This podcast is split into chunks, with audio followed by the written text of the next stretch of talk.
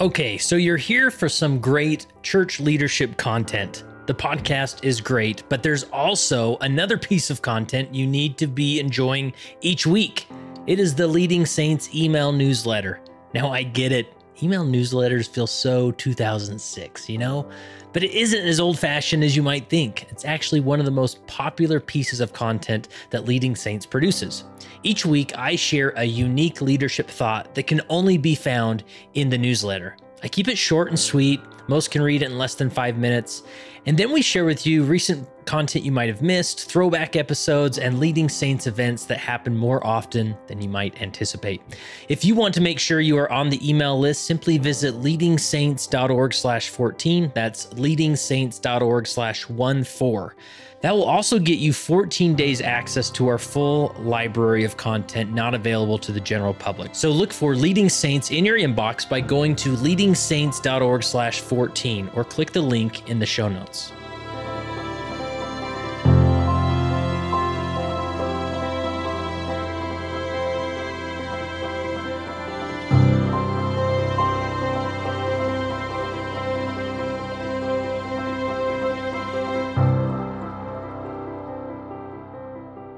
Before we jump into the content of this episode, I kind of feel it's important that I introduce myself. Now, many of you have been around a long time. You're well familiar with my voice and the, with Leading Saints as an organization. But if you're not, well, my name is Kurt Francom, and I am the executive director of Leading Saints and the podcast host. Now, Leading Saints is a nonprofit organization dedicated to helping Latter day Saints be better prepared to lead. And we do that through, well, content creation like this podcast and many other resources at leadingsaints.org org. And uh, we don't act like we have all the answers or uh, know exactly what a leader should do or not do, but we like to explore the concepts of leadership, the science of leadership, what people are researching about leadership, and see how we can apply them to a Latter day Saint world. So here we go.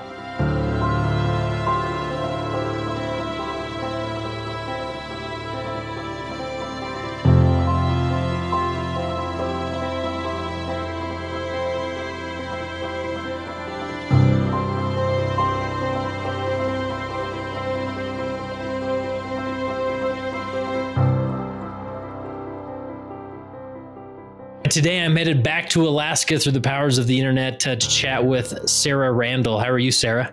Hi, great. Awesome. And you're in Anchorage, is that right? Yep, I'm in Anchorage. I am Sharon Kay's backyard neighbor. We have a That's ladder right. over our back fence. Oh, really?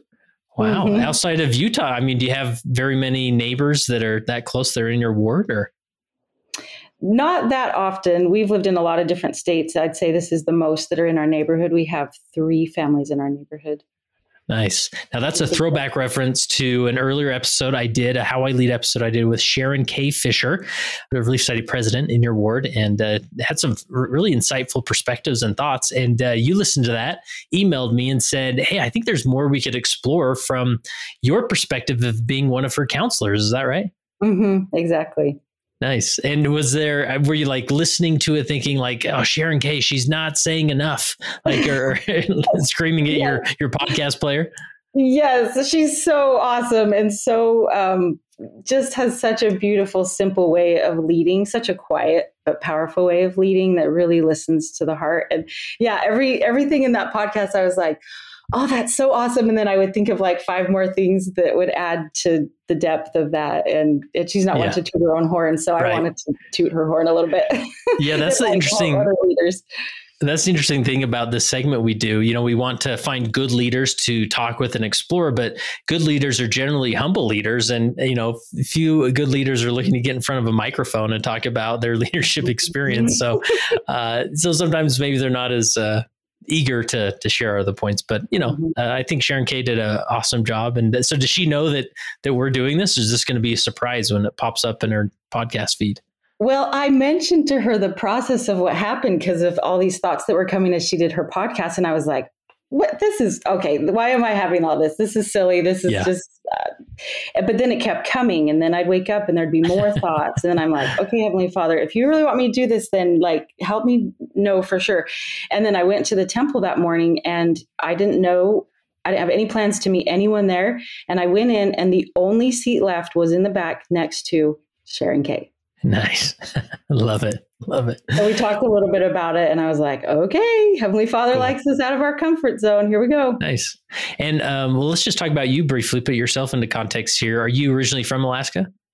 No, so uh, I grew up in Utah. I graduated from Utah State University, and my husband graduated from University of Utah. And then um, I served a mission in the Portugal Lisbon South mission, which at the time included the Cape Verde Islands. Loved it. Want to go back. The temple just got dedicated this weekend, which I am so thrilled about. Yeah, that's cool. Wish I was there. Yeah. Yeah. Um, and so we uh, got married and moved to Iowa um, in '96, and um, we've lived in a lot of different states since then. So our whole married life has been living in Iowa, Pennsylvania, a little bit um, Texas, and then now Alaska for 11 years. Nice. Was there a, something specific that took you to Alaska other than the gorgeous scenery?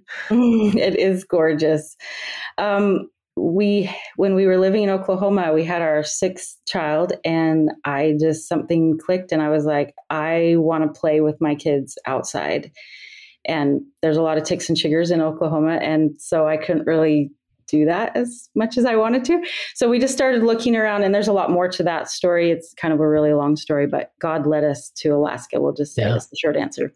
Man, well, I've had an opportunity to visit Alaska many times, and uh, if God led me there, I probably wouldn't argue too much. so, but that call has not come yet. So, yeah, it's so great. We we backpack as a family, kayak. I just got back from a kayaking trip. It's so beautiful. Awesome. And then you were were you Sharon Kay's counselor for the whole time of, of her service as a Relief Society president? Yes, I was her first counselor um, for the whole five years, and that was such a blessing. And I was coming off a really difficult experience and um, the bishop wasn't sure if I could um, do a big calling like that. And it honestly was healing for me. Oh, cool. Nice. And uh, so let's jump into just a few points here, uh, starting off with just the way that your presidency went about not making ministering overwhelming. How did, what did that look like and how would you break that down? Well, it was interesting because that change happened during our presidency. We had a lot of big changes happening. We were just released last year. So we were, you know, the, all the different changes, every general conference, we're like, okay, presidency meeting tomorrow. Let's jump in. And how are we going to make these new changes happen? And so, um, we we noticed that there was a lot of baggage, a lot of guilt trips with visiting teaching, and like I, I, it's all or nothing. I either go and I'm like the perfect visiting teacher and I bring the cookies and I do all these perfect things, or I'm not good enough and then I don't do it and then I'm a failure. Mm. So we found there was a lot of baggage and things that first needed to be just listened to and and um, uh, I guess cleared up. And so when we started doing the ministering interviews, we didn't call them interviews. We just um, said, "Hey, could we?" We would text like, "Hey, can we just touch base about how ministering is going?" Mm. And then we would do a phone call or meet at church, whatever worked for the sister, because we were trying to make it not so formal that it was like, am I doing all the checklist? Oh, yeah. It's, it's my moment to report. Here we go. Yes. Right. Okay. Now I'm terrible. I need to repent. and so instead, we were just like, we just want to touch base with you about what's working and what's not working. Hmm. And that phraseology we found really helped a lot because it, it enabled the first thing we'd always say is, How are you doing? And sometimes that would be a really long conversation that would open up stuff that we had no idea that mm-hmm. they would mm-hmm. pour out their heart. And sometimes it didn't really even go to the ministering interview because they had a lot on their heart that we listened to. And then, you know, we'd say, Is it okay if we share this as presidency or what could we do to help or different things? So, so did, did that mean that you typically met one, you met one on one rather than with the companionship? Um, so when we did the interviews, the person, so we we divided up the, um, you know, the all the ministering interviews. We divided them up um, by three in mm-hmm. three groups. So president, first council, second group. We had our group that we interviewed, and we would just do that on our own interview. Um, and that we would line it up like we text, hey, can we meet? Can we call? Meet after church. What works for you? And so that's how it was set up. And then um, from there, it was um, it either turned into a, a, big conversation how you're doing or it was like what's working what's not working and sometimes mm-hmm. there would just be logistical things like i work in the day and my sisters want me to come in the day and that doesn't work okay well we'll make a change yeah yeah Interesting. Anything else as far as simplifying the ministering effort and not making it overwhelming? Well, Sharon Kay, I just love how she does things so simply and real life, right? Like she didn't have any like like like um complicated things. She would go to presidency meeting and she pulled out this trifold board, like you know, you have the science fair and you have yeah. oh cool trifold. So she uh-huh. would set that up. She had this little high chair from her granddaughter. So she would set that cardboard trifold up on the high chair. And it was again divided in those three groups. So it was my name and the sisters under me that I interview, and then her name and and nice. Almost like a like a mission transfer board, right? That you yeah, see in mission of. president offices. Yeah. exactly.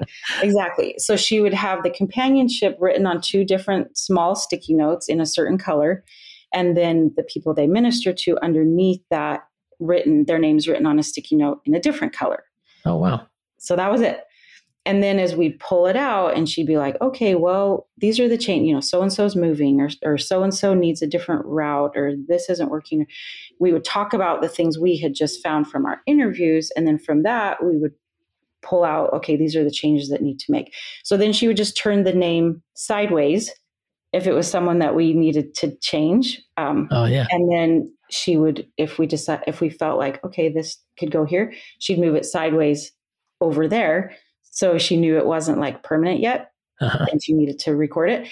Um, but it was over there. And it was just a beautiful process because sometimes we'd pull out a name, this needs to make a change. And we'd all just pause and we'd look at the board and there'd just be a quiet, you know, we said a prayer at the beginning of our meeting and we'd be guided by the Spirit. And there were so many times when all of a sudden someone would say, What about with so and so? And two or one other, per- I was just thinking that. And so it was like, awesome like okay that's clear that's the spirit that wants that person with that person and there was other times where we'd be like what about this what about that and it would take like 10 minutes of discussion and it wasn't going anywhere and then sometimes sharon kay would be like mm, why don't we wait on this and th- give it some more thought and prayer for another week mm-hmm. so it was just nice i love that mm-hmm. and i love it that it's not you know we're in 2022 we're so obsessed with apps and digital methods mm-hmm. and i love mm-hmm. just the analog approach of good old post-it notes and a, and a mm-hmm. trifold board and and mm-hmm. it worked right yeah so simple it worked so well it's so visual i'm a really visual pe- person we all are so yeah and we did that yeah. same way with uh, picking our conference talks for lessons after we'd have general conference she would have her breadboard with all the conference talks written on little sticky notes on the breadboard. I love it. Yeah. and we would, because we're sitting around the table and, and we would all just say, like, this is my conference talk. We would say, like, what are our top conference talks that came to mind? And the ones that we all felt like, okay, these are for sure's, she would just put over to the side. And then she'd be like, okay, now we need like 10 more or whatever. Look at the weeks of the next six months. And then, and then we would discuss more. And then we kind of get to a place where like, oh, okay, well, that's good. We have, about two thirds of it, let's pray and listen to those talks again and come back next presence meeting and finish this up. So it wasn't awesome. ever like we have to have it all figured out at a certain mm-hmm. time. We just would go with the spirit and and be in flow with it. And it was just yeah. a really beautiful process. Yeah, and, and I just want to underscore the the principle of like just having systems in place, whether it's uh, post-it notes or something digital or whatever. Like mm-hmm. you had your system that you knew you'd come back to every time, and you knew what you were looking at, and you could probably get mm-hmm. through, you know, make a lot of progress just because those systems were in mm-hmm. place. Mm-hmm. Yeah, and and also like as as the president, there was things sometimes that she knew that we didn't know, and so maybe we'd come back to president's meeting and she'd be like, "I put this person, I was really praying, and I moved this person over here because such and such," and we'd be like, "Okay." Like, yeah, it's yeah. And and i also want to add like this was one of the things i thought during her interview that we all are really strong personalities and we're very different. Like every decade was represented in our presidency. Our secretary was in her 30s i was in my 40s second counselor was in her 50s Sharon Kay was in her 60s like so oh, much cool. different life experience. But there was such a unity in our presidency because there was like this awesome balance of Sharon Kay would ask and we would share thoughts, opinions, feelings, whatever. Sometimes we went off on tangents and whatever. But at the end of the discussion, we all knew ultimately she is the president, we're not. And so, just like we're taught to yield to the enticings of the Holy Spirit, we would also do that, yielding to the Holy Spirit and also yielding to her as the president, that ultimately she has the final say. And it was such a beautiful balance of there was never unrighteous dominion on her part of but there was also a respect for that leadership as a president for her. So there wasn't ever like butting heads or contention or things like that even though we had such um, diverse opinions. Yeah. Oh, i love it love it. Uh, so let's shift to just sort of your approach with uh, connecting with sisters understanding family backgrounds and whatnot. You, t- you mentioned in your in the notes you sent over as far as this you know how does in in our faith tradition and in in all traditions i think the the humans put together we have these uh, sometimes they they uh, they turn into cliches or they turn into general statements that maybe don't fit everybody's situation and ours we have them right families can be together forever i'm a child of god you know that he sent me to a home with parents kind and dear right and these things that uh, we we are we're great at rehearsing, but then someone may hear it and interpret it different than than another one. So how did you? Where do we start in this discussion as far as connecting with the sisters in Relief Society so that they didn't so they had space for they maybe the diverse background they had or the unique family situation they had. Mm-hmm. That's so. Oh, there's so much there, right? Because yeah, we have yeah. sisters that are coming out of divorce, and we have uh, people that grew up in uh, abusive homes or dysfunctional homes of different varieties or different things like that. Like it's those are painful things. Like speaking from experience, I I knew growing up that there were things I didn't understand what the things were in my home that weren't as happy as in other homes, and it was really difficult and tricky. And hmm. then as I got older, and I ended up going to counseling to um, figure out what in the world was going on. I just I knew there was a difference between how I was raised in the home that I wanted, and so I went to a lot of counseling, and um, that was a difficult, painful experience, and also a healing one that brought me closer to Christ. I had a beautiful um, therapist that was in LDS Social Services. It was a miracle. That was one of the answers of why we came to Alaska, of the long mm. story part, which I didn't know, but God knew. um, and so I have that unique perspective that um, I would say a lot of people have that sometimes those can be painful things. Like I'm a child of God, and He sent me to maybe maybe parents weren't kind and dear.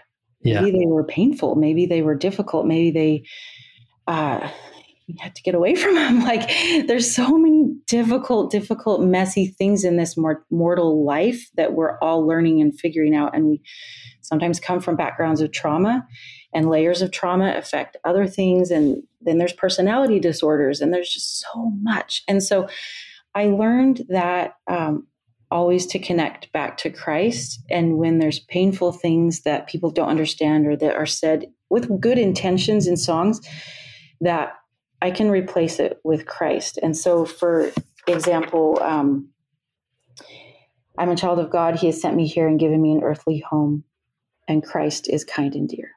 Hmm. I have a family here on earth, and Christ is so good to me. Yeah. So what does this look like in the context of like Relief Society? I mean, do you offer these these additional lyrics to some of the songs or whatnot, or or how do you how do you help people sort of wade through that when they don't feel like they're they have an ideal background? Well, it's such a one-on-one work, right? And mm. Sharon Kay talked about that in her yeah. interview: the listening and the validating. And um, the thing that I kept bringing to the table was that I learned from my own experiences. Before I can move on to what I need to do with what has happened, I, it has to be validated that it was real and that it happened and that it was painful and that it wasn't okay.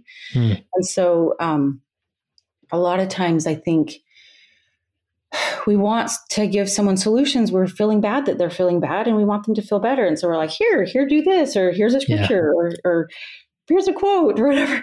Yeah, but, let's fix it, right? let's fix it.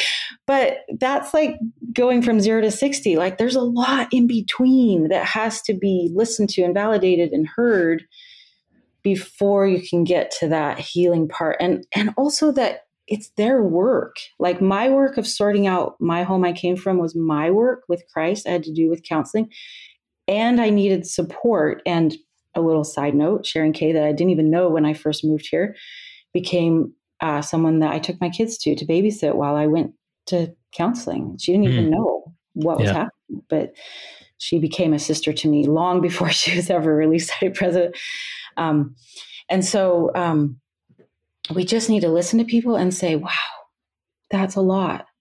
Yeah. That sounds so hard. I'm so sorry. Like, what, how are you doing with that? Like, like just honor that it's hard and it's yeah. a lot and it's not fair and it's painful and and that's okay. And you're not you're not a person without faith because you're having a hard time. Mm-hmm. yeah. Or because you're grieving. Like there's so much grieving right? Like we have death we have trauma we have abuse we have divorce. All that has to be grieved and that doesn't mean we don't have faith because we're really sad or really mad it means we're in the grief cycle and christ can be in that grief cycle with us we can invite him into that he's been there he knows and so, did a lot of these conversations? I imagine they came up during these these informal ministering interviews that that you did, mm-hmm. right? Um, and mm-hmm. and I think a lot of people they they want to be whether they're in a relief society presidency or an elders quorum presidency, they want that interaction to happen. But maybe they sit down with somebody and there's just sort of that wall up, right? That um, mm-hmm. they're they're not letting you in. Like, sure, mm-hmm. you can mm-hmm. ask me about my families, and yeah, I'm kind of visiting them, whatever. But uh, mm-hmm. that's all. Uh, that's as far as we're going in this conversation, right? So, it, mm-hmm. was it just a matter of of time of meeting with them over and over again, or like how how did you get through that wall so that they would open mm-hmm. up to you? Yeah, that's a really good question. And I think back to the beginning place of the interviews, it was we were touching base what's working what isn't working so mm-hmm. from the beginning we were setting up an equal groundwork of like we're just checking in to see what's working and not working we're not like i'm up here and are you doing a good enough job mm, yeah so yeah. that created a place of equality where we're just human beings trying our best in mortality to connect to Christ and figure out this mortality. And so, so, so it sounds like you really mo- remove that dynamic of the, the reporting dynamic. I'm not here to get your report or to see if you did it or not, but like what's working, right? Like you're just mm-hmm. saying, we're just having a conversation here, right? We're mm-hmm. not, I'm not looking for you to give me an A plus and, oh no, mm-hmm. you have to give me a B minus, right? We're just talking. Mm-hmm. Yeah. Yeah. And then from there, we might say, like, well, have you tried this? Or do you think this would work? Or, um, also when that because that was set up when we found out of a need later we would text that person and be like hey did you know that so and so's husband just went in for surgery? Could you check in and see how they're doing? Like hmm. so we already had that built up and then we would pass it on to them with some specific information because we felt like people did better with specific information. Yeah. Um and so and we always you know kept it honoring confidentiality like is it okay if i share this? Is it okay if i reach out and ask this so that confidentiality was there. So the trust was there.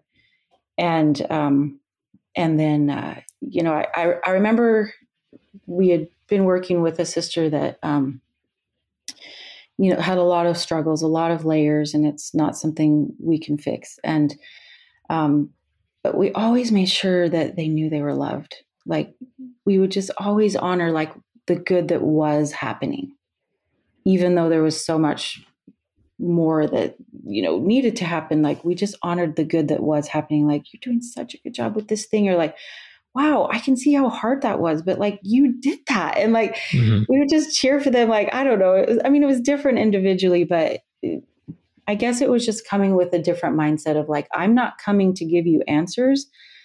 I'm coming to listen and uh, I guess connect. Like Sharon Kay also mentioned, we were connectors.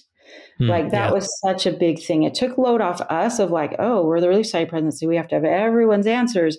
Instead, it's like we got a lot more of the information of life situations. And so then, well, maybe so and so. Like it would be okay if I reach out to so and so. So we were just a connector because we had a better pulse on different people in the ward, and then we would connect them with um, other people that might be helpful for that situation or would become a friend or make ministering changes because of that difficult conversation.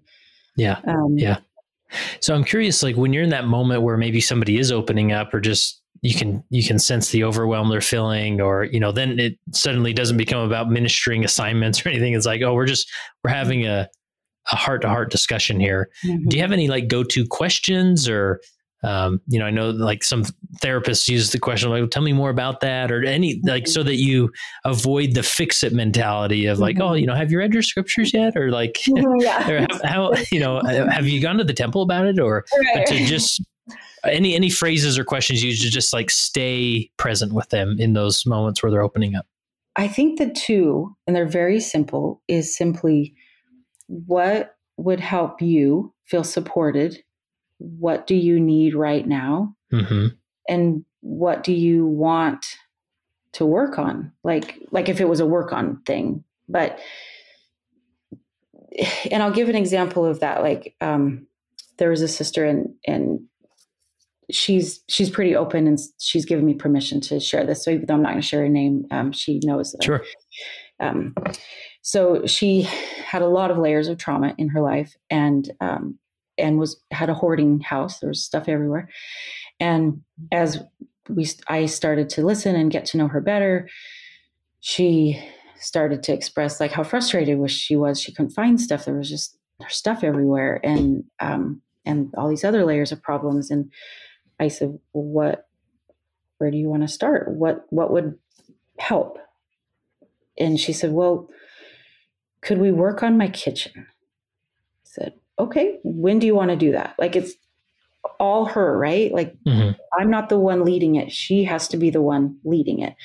And um, um, how about, you know, set a date? I came back. And so we just opened cupboards in the kitchen and there was like a million of water bottles and a million of this and a whole thing of like um, garlic butters and a thing. And, and the whole time it was like, okay, how many water? I would just ask her questions how many water bottles do you feel like you need? Well i don't know like but it, my job was just asking questions and honoring the faith that she had to even step into this really painful vulnerable space with me. Mm-hmm. because the stuff was was connected to so much neglect and trauma from her childhood. And it was a really beautiful space to be there because i felt like the savior was there because she was stepping into that space and I was honoring and just asking questions. Mm-hmm. But she was leading it versus there's other times we've gone in and decided, oh, we need to clean up this whole house because it's terrible and it's a terrible place for kids to live and whatever. And but the person wasn't leading it. They didn't ask for it. They didn't want it. And so what do you know? It got back to that same level. It didn't ever it, it wasn't healthy helping, it was codependent helping. Yeah. And so just that simple, what do you want? How could I support you? Would this sometimes Sharon Kay, she has this wonderful way of saying, Well, I had a thought, and I don't know but could I share this thought? Uh-huh. and of course, it's those thoughts are from the spirit, right? Uh-huh. But she's just so unassuming. She's like, I just had this thought. I wonder if I could share it. And always the thought was so like to the core, to the point. And I've had her do that personally with me. Um, and so, it, but it, but the way saying I had a thought isn't saying I know what you should do with this thought. It's just here's the thought. Yeah, I'm going to lay it down, and you can decide whether you pick it up, right? mm-hmm, exactly, nice. but it's very honoring of and respectful of them. And so, um, as far as like you know, asking them what do they, you know, what what is it that they need, and you mentioned that you know the term codependency, which I think more some people might be familiar more than others. Um, so, what is like when somebody has a need what does responding that need codependently look like which we don't want to do for for those mm-hmm. listening right so what what does that what does codependency look like in this context of uh of helping the sisters or in this church leadership dynamic? Well i think it, the first thing again is like they're in charge. They're leading what they want and what they need and they're asking for that specific help versus codependent would be enabling uh, unhealthy behavior. So, mm. like if someone, um, you know, isn't taking care of their kids and their house is is really, um, you know, there's stuff everywhere and it's a disaster. Um, if we're going in and cleaning that up and that person is just sitting on the couch, that's not healthy helping because they're mm-hmm. not engaged in that process. They're not learning, they're not doing, they're just sitting.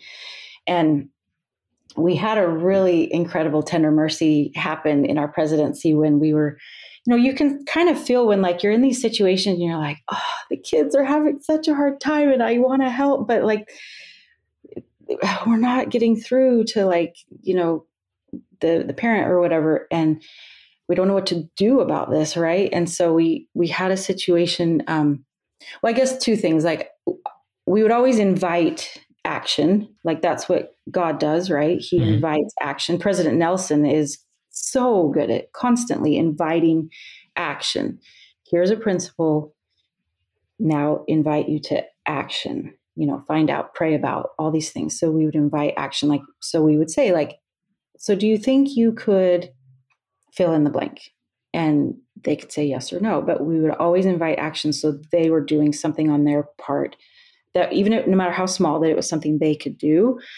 Um, and so we had a situation where um, there was it wasn't an emergency situation where sometimes you do just have to run in and help. It was a chronic, ongoing thing. This pattern kept happening that um, the kids were, you know, being left without groceries and different things like that. And um, the we invited the um, parent to do some planning ahead and do some action, and that um, turned it backfired, and they were offended and things like that. Mm-hmm. And we were really torn about like, oh, did we do this right? What should we do? And we were all starting to feel like, ah, this is getting off balance, right? Because when you feel the spirit, you feel on balance. When you don't, you feel off balance. So it was feeling off balance. And we were all praying about, like, what do we do about this situation? And the next morning, I came down and I was reading through my son's school papers, and he was like in second grade at the time. And there was just this really simple reading story that he had read for like phonics, whatever. And it was like the most crazy, coincidental, tender mercy that I brought to our presidency meeting. And we all just laughed and were like, wow, how does God do this? And so it was just a simple story of a man whose cart was stuck in the mud and he looked around and he said, Oh, there's a strong lady. I'm going to ask her for help. And she came over and started pushing the cart out of the mud. And he got on the cart and started yelling at her that she was doing it wrong. and she said, Wait a minute. I will help you push your cart out of the mud if you help me. And so he got out and helped her push the cart with her and then they got the car out of the mud and then gave her a carrot and they went on their way. And so that was like the magic thing is if someone wants their car out of the mud, they need to be pushing with us. Hmm. Yeah. Not criticizing how we're doing it. And sometimes we have good intentions. We come in and we try to do too much because we love the person or we're concerned about the situation. But God honors our agency and we have to honor people's agency yeah. and goes back to the what do you want? Yeah. How do you want me to help? Yeah, I love that. And it's sort of, you know, you allow them to, yeah, you're asking them the question, letting them direct it. And I think another important con- component of, you know, avoiding that codependency is that if you're going to help them, you have to have it to give. So maybe this sister could have said, mm-hmm. "Well, I need you to come over for seven days uh, all next week and and help me clean my entire house." you would say, well, I, I mean, I, I, I, can't do that. I could come over on Saturday for three hours and help you with mm-hmm. your kitchen. Would that be mm-hmm. helpful? Is that what you mm-hmm. need? And then she would say mm-hmm. yes or no, or because if you don't have it to give, sometimes we get in that dynamic of thinking like, oh well, I'm the in the Relief Society presidency. I guess I have to do that, and then our life becomes overwhelmed and we get drained, and then we're a help to nobody, especially our own family. Exactly. Right? Yeah, yeah, and exactly, and that's a really good point. We would also ask questions like, well, who have you already asked for help? Mm-hmm. Do you have extended family that could help? Like that was part of our questions was who what have you already done to help? So that it could narrow down to what our part was which wasn't everything. Yeah yeah. And i remember uh, during my time serving as, as bishop we we were in an inner city area and i sort of made the the choice for all auxiliaries that we just if somebody comes to us and help, asks us to you know we had a lot of low income individuals that had extremely messy houses. If they come to us and say i need the relief society or the elders quorum to come and help us uh, help me clean my house, we would just say, we just don't help clean houses. So you're going to have to figure something else out.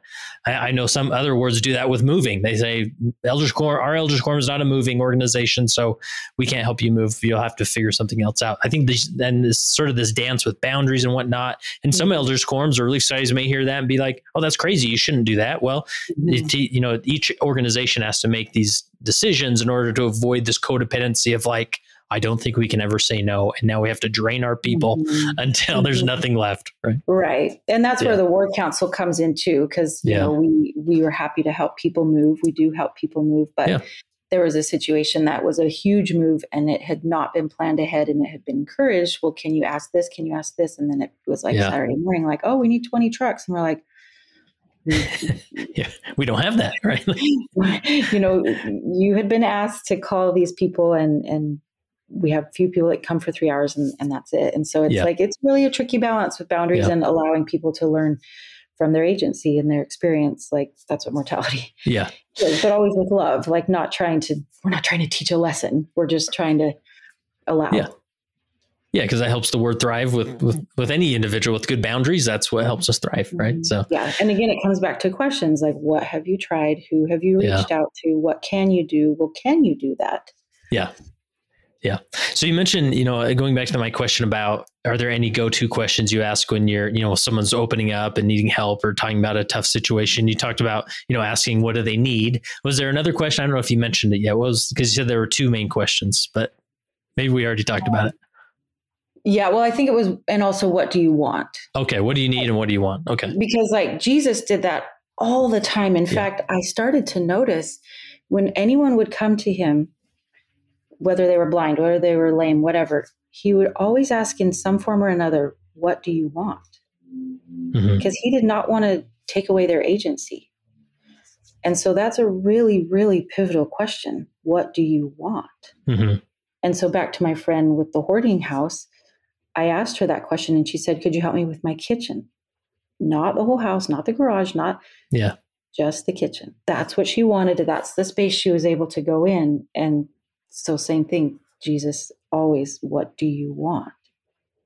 Yeah that's powerful. Love it. Because because that that encourages us to use our agency and decide what we want. Sometimes it's easier to let someone else make a decision for you.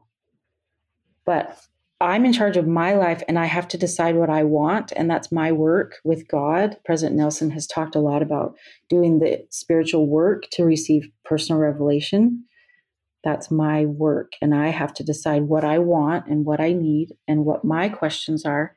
And then go specifically, I need this. Like God yeah. knows everything. He could shower us with everything. But he waits till we ask for what we want and what we need. And then he's like, here you go. Here's mm. person, tender mercy, miracle. And we recognize it because we've asked for it and we're engaged in it with him. He yeah. honors that agency so much more older I get, I realize. Yeah. Very insightful, Sarah. That's that's awesome. Any other point or principle with as far as validating pain or offering help or um, connecting families to Christ? Any, anything that we haven't mentioned that you want to make sure we mention before we wrap up? I think the grief cycle is really, really important for every leader to understand. Hmm. That a, it's a thing. It's real, and anger is a part of it. And we, you know, we we don't, you know, we try to be peaceful followers of Christ always and not act on anger. But there's a difference between feeling angry and that when someone is feeling angry because they've been violated, they've been betrayed, they've been lied to, they've been abused, that that is part of the grief process. And that is okay. And that needs to be honored and acknowledged. And um, I was so thrilled. So I, I was uh, just finished facilitating for the emotional resilience course that the church just came out with. They've mm-hmm. done a lot of like financial self reliance, but now they have the emotional resilience one. And oh, I was so thrilled about so many principles in there. And uh, I think it was unit week five. They talk about the grief cycle, and it says that uh, anger, the level of anger, something I'm not saying this exactly right, but the level of anger signifies the level of loss. Hmm. And so and we just have to let people go through that, right? Yeah. Yeah. Say that makes sense that you're angry. That was horrible. That never yeah. should have happened. That yeah. that's not, you know, we we say things like, oh, like, you know, everything happens for a reason, blah blah. And sometimes uh-huh. those things are so harmful because it's not God's will that people are abused or raped right. or betrayed. That is not God's will. That's part of our mortal experience. And that's why we have a Savior who experienced betrayal and abuse, all of it. He felt it, he experienced it. So he knows how to succor us and comfort us. But it is not God's will that people are abused, raped, betrayed ever. Yeah. It, it's not. And so we really need to be careful that we don't say things like, well, everything happens for a reason. And, you know, those phrases are just really yeah. not helpful.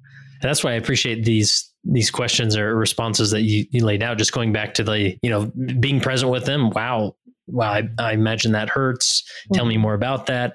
What do you mm-hmm. need? What do you want? Mm-hmm. You know, and yeah. then from there, uh, things start to open up to just be present with them rather than well, maybe I, I haven't given you enough quotes to convince you that something's happened for a reason. maybe you need one more, right? right. Yeah, we do. And, and, even like we might have an experience that's similar, but like sometimes I've shared that when it maybe wasn't appropriate. Like maybe they weren't in a space to even hear my experience. Maybe they just needed to be heard. And, you know, going back to our baptismal covenants, mourn with those who mourn, comfort those who stand in need of comfort. That's it. It's not fixing, it's not giving answers. Only Jesus has the answers, and we have to seek for those answers with him or in therapy or in reading a book or whatever but we have to be seeking that answer. But when someone like recently someone shared with i had been thinking about someone thinking about someone you know you have these things and you don't know why and you go and you like i've been thinking about you. I i how are you? Like and they shared this huge thing that was just like oh my gosh like it, it like punched my gut and we just stood there crying together and i was just like that is so much grief. Yeah. How are you dealing with that? Like that's so much grief. Yeah. Yeah. Oh that's so People helpful. want that pain honored because i had so many times where i would share a difficult thing in my family and pe- people would minimize it like well you know everything happens for a reason or like well it's not as bad as such and such that's also a thing never to say yeah. it's not there's not comparative pain right like pain is pain and yes there's always someone that has it worse but that should not negate or minimize our pain or someone else's pain yeah. And Christ does not have this sliding scale of like, well, your pain's not as bad as so and so. So I'm only going to help you this much because that person, like, none of that, right? Like, Christ comes to us in all of our pain and all of its colors and layers and messinesses. Yeah. And he's okay with the anger and the, all of it. Like, we don't have to come to him with, like, oh, thank you for this day and please help us to get home safely. Like, no, we don't need to be a certain mold. We can just be really real and honest. Yeah. And and that's what I loved about our presidencies. I feel like they were so a bit of Zion. Like Sharon Kay's husband would say, Well, is your party happening today? He called it her parties uh-huh. because uh-huh. we were always laughing and crying and sharing and and messy and working through our own stuff too. And like how does it all connect. And so none of us have the answers, only Christ does. But we can ask questions like he does and listen and love and honor the progress people are making, the baby steps. Sharon Kay was so good at honoring, like, well, you know, comparing that person to that person. Not like, oh, what is their problem? Like, how hard is it to clean the garage, right? Like, no. Everyone yeah. has their own layers of trauma that are connected to different things that we don't know. And so if we step into that messy space, we can only step into it with love and kindness and listening and asking and honoring agency. Well, Sarah, this has been fantastic. I'm so glad we did this follow up. We don't do too many follow up, uh, you know, how I lead interviews, but uh, mm-hmm. man, if, if I had the time and the the bandwidth. I'd love to interview every single presidency in this church ever, and uh, there's just so much to to learn from. So I appreciate you uh, reaching out, and uh, I'm glad we made this possible. And I learned even even more uh, from you as as I did from uh, Sharon Kay. So, last question I have for you, Sarah, is as you reflect on your time as a leader, how has being a leader helped you become a better follower of Jesus Christ? Hmm. Oh, I love that so much. Um, I guess maybe back to what I started saying is like that really he's the light. He's he has overcome the world. Be of good cheer. I have overcome the world. And so, you know, as a leader, you have really heavy stuff that you learn about. And I've learned that it's not up to me to carry it, it's up to because he carries it. But I have to be humble enough to go to him and say, okay, here's this really heavy, painful thing. How do you what's your what do you want me to do with it? What's what's your part and what's my part? And he knows that. And he has all the answers and I'm so grateful that he is the light of the world and has overcome everything.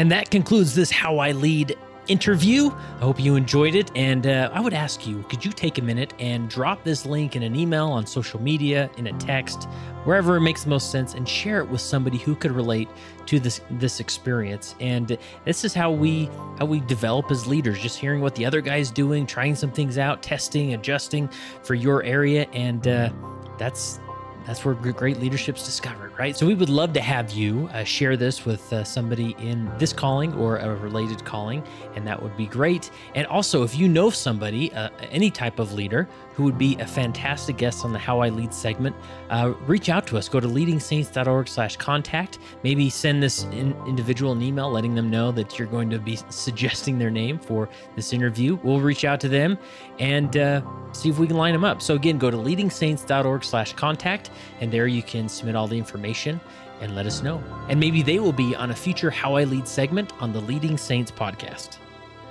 And remember, to get on the email newsletter list, simply go to leadingsaints.org slash 14.